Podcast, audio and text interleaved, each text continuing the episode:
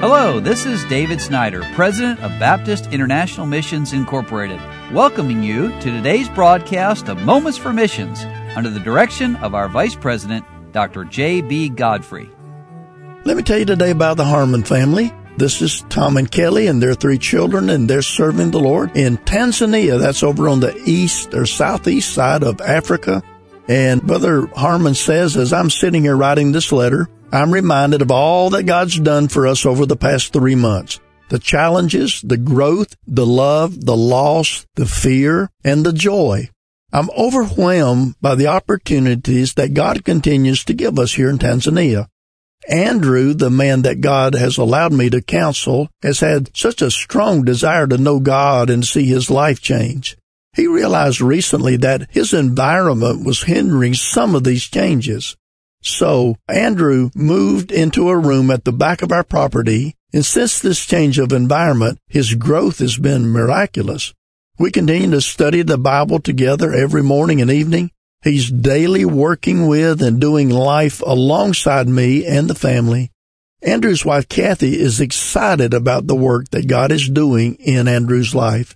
She was raised in a Catholic home and has many questions about the Bible. Kathy and Kelly have been studying together every week. Please pray that God would reveal himself clearly to this lady. Daily life has been busy the past few months. We continue to do language class for 3 hours every Monday through Friday. Our children have surprised us at the amount of Swahili they're using. God has provided me the opportunity to preach at our church every Sunday and once at a nearby Swahili church.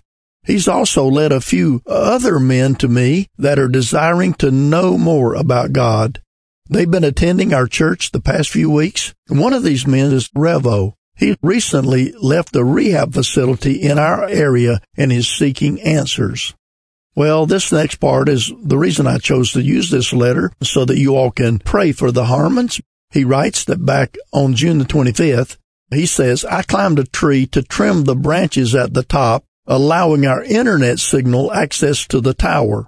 While pruning the tree, the machete slipped and cut into my hand. Well, at first I thought that it was a scratch until I saw the bone. God allowed me to slide down the tree, find my way to Kelly. She grabbed me a towel while Emma went to get Andrew for help. Kelly, Andrew, and I quickly went to the hospital. On the way, God allowed my body to go into shock, and I could no longer see. At that time, we all thought that this could end very badly, but God used that moment to allow me to realize that I am excited to see him.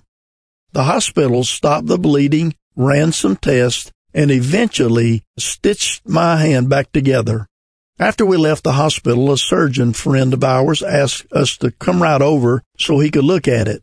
He was concerned that I had cut through the tendon, and the hospital that stitched it did not do a good job of reattaching tendons.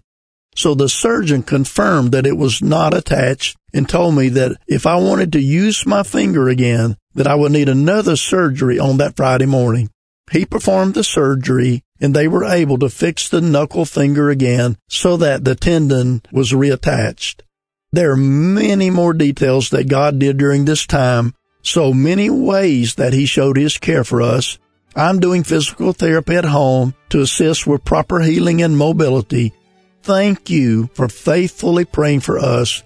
God is leading, protecting, and growing us. So please pray for the Tom Harmon family, especially for Brother Harmon, as he recovers from this injury and as they learn the Swahili language.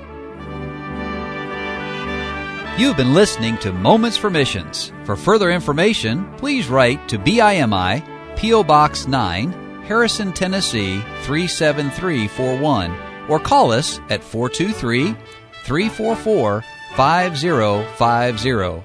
Or you can visit us online at www.bimi.org.